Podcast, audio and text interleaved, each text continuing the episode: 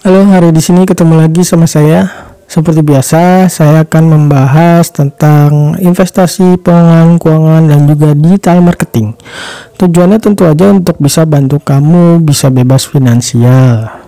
Kali ini saya akan membahas tentang tiga elemen bauran pemasaran, proses, physical evidence, serta productivity dan quality. Sebelumnya, saya udah pernah membahas 5 elemen bauran pemasaran, yaitu produk, price, place, promotion, dan people. Kali ini saya akan membahas tiga dari elemen bauran pemasaran yang tersisa, yaitu proses, physical evidence, serta productivity and quality. Pembahasan kali ini sama seperti pembahasan sebelumnya, saya ambil dari buku saya yang berjudul The Secret of Library Marketing. Meskipun topiknya tentang library marketing, uh, di dalamnya ada hal-hal tentang pemasaran yang bisa yang saya bahas dari uh, secara umum. Dan kalau mau e-booknya bisa di download dan linknya akan saya taruh di bagian deskripsi itu gratis. Oke, langsung aja pembahasannya tentang proses physical evidence serta productivity and quality. Yang pertama adalah proses. Proses dapat diartikan sebagai rangkaian tindakan untuk memberikan produk dan layanan terbaiknya kepada konsumen. Memang ada kata pelayanan di sini dan mungkin ada yang bingung dengan unsur bauran pemasaran lain yaitu people. Sebenarnya nggak nggak perlu terlalu bingung. Secara sederhana, people itu menolak menitik beratkan pada kualitas sumber daya manusia, sedangkan proses lebih menitik beratkan pada proses kerja.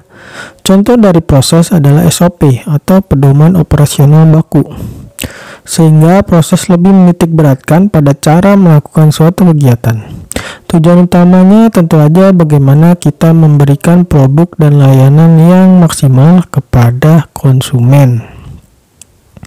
Elemen berikutnya adalah physical evidence atau bukti fisik. Bukti fisik menitik beratkan pada desain, tampilan, dan layout. Jika usaha kamu adalah offline, maka elemen ini fokus pada tempat bisnis kamu. Jika usaha kamu adalah online, maka elemen ini fokus pada desain serta tampilan baik di website maupun media sosial kamu. Ini juga terkait tampilan toko kamu. Jika kamu berjualan di marketplace, misalnya penataan produk di toko kamu, User interface serta arsitektur dari sebuah website itu merupakan hal sangat penting. Jangan hanya mengejar fungsi, tetapi merupakan desain. Pertimbangkan juga kesederhanaan tampilan. Jangan sampai menjejali terlalu banyak elemen. Meskipun banyak elemen-elemen yang memang penting, kita bisa lihat salah satu contohnya yaitu mesin pencari Google.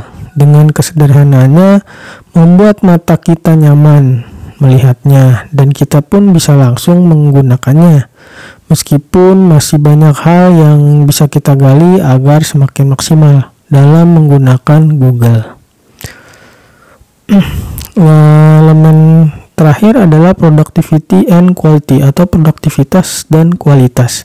Intinya menitik beratkan bagaimana suatu layanan dapat dieksekusi dan efisien dan meningkatkan nilai di mata pengguna, serta produk yang memiliki kualitas yang sangat baik.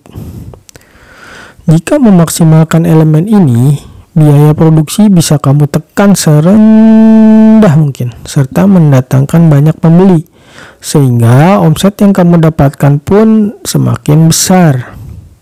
Karena produktivitas dan kualitas tentu saja berakibat langsung pada kepuasan konsumen, sehingga pada akhirnya akan mendatangkan konsumen yang lain, sehingga kamu itu nggak perlu menggunakan strategi seperti perang harga. Itulah tadi tiga elemen dari bauran pemasaran yaitu proses physical evidence serta productivity and quality.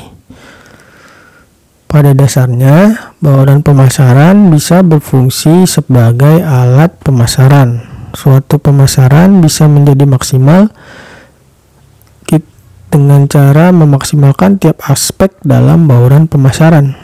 Oke, sampai di sini pembahasan tentang tiga elemen bauran pemasaran, yaitu proses, physical evidence, serta productivity and quality. Sampai jumpa di konten berikutnya. Ciao.